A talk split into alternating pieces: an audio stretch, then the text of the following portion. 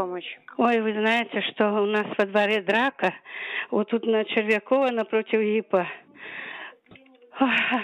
Во дворе тут драка. Одни срывают, одни пришли хлопцы, Сколько сорвали человек? флаги. Флаг сорвали их. И, э, Сколько это- человек? ну, этих, наверное, человек шесть, а этих весь двор. Так, э, и- и там одного парня били, и тут что-то кричать они там, я не знаю. Так, Так просто шесть человек или сколько там человек? Те, тех, что, тех, что обрывали их, эти все, Сколько в целом человек?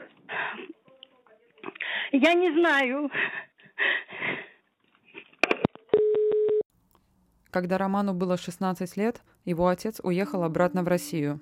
Но несмотря на это, они часто общались. Отец был для него примером.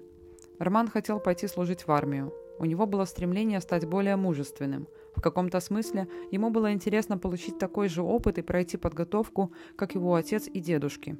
Поэтому, когда Роман закончил учебу и ему пришла повестка, он уволился с работы, заблокировал сим-карту, домашний интернет и пришел в военкомат. По состоянию здоровья ему можно было идти хоть в ВДВ, но для него не хватило места. Роман не хотел отступать, ездил в разные части, но толку не добился. Ему дали отсрочку на полгода, пришлось возвращаться на работу. Роман тогда сильно расстроился. Это был анекдотичный случай. Родственники и друзья над ним много шутили. Обычно парни пытаются откосить, а он просился. В итоге его призвали весной, и свое 25-летие он уже праздновал в армии.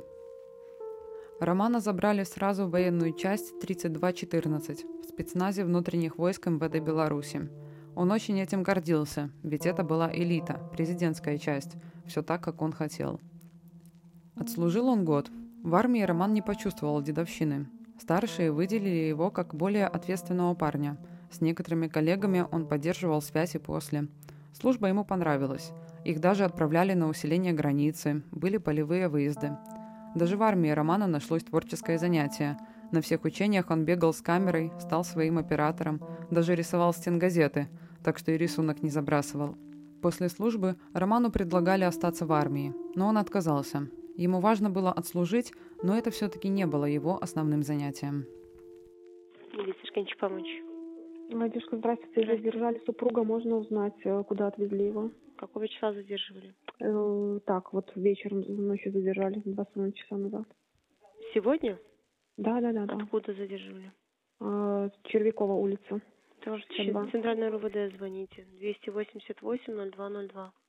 Мгм, спасибо. Пожалуйста. «Я выхожу», — написал Роман Бондаренко в дворовом чате площади перемен, когда соседи сообщили о незнакомцах, которые приехали в очередной раз срезать белые и красные ленточки. Это было 11 ноября, около 10 часов вечера. Роман выбежал во двор на площадь перемен, чтобы дать отпор людям в темной спортивной одежде и в масках. В ответ на замечание о самоуправстве четверо мужчин насильно схватили Романа и повели к серому микроавтобусу. Снимайте все, снимайте! Отстань от меня!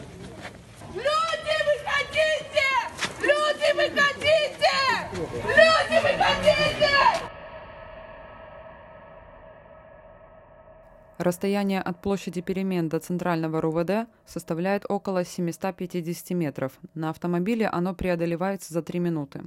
Романа задержали в 22.19, но в РУВД он был доставлен в 22.58. В здание его занесли сотрудники ОМОН, держа за руки и за ноги. Состояние Романа уже к этому моменту было крайне тяжелым. Он не мог самостоятельно передвигаться, не мог говорить. Сотрудники ОМОН бросили его под смотровое окно дежурного, пояснив, что он якобы находится в состоянии сильного алкогольного опьянения. После этого бойцы ОМОН быстро покинули здание РУВД. Милиционеры перенесли Романа в комнату для задержанных и положили на пол, не проверив при этом его действительное физическое состояние. В 23.04 с телефона дежурной части один из сотрудников вызвал Роману бригаду скорой медицинской помощи. После этого они попытались привести его в чувство, били по щекам, тормошили. Только в этот момент они обратили внимание на отсутствие у Романа характерного признака для человека, который находится в состоянии алкогольного опьянения, запаха алкоголя изо рта, а также реакции на внешние раздражители.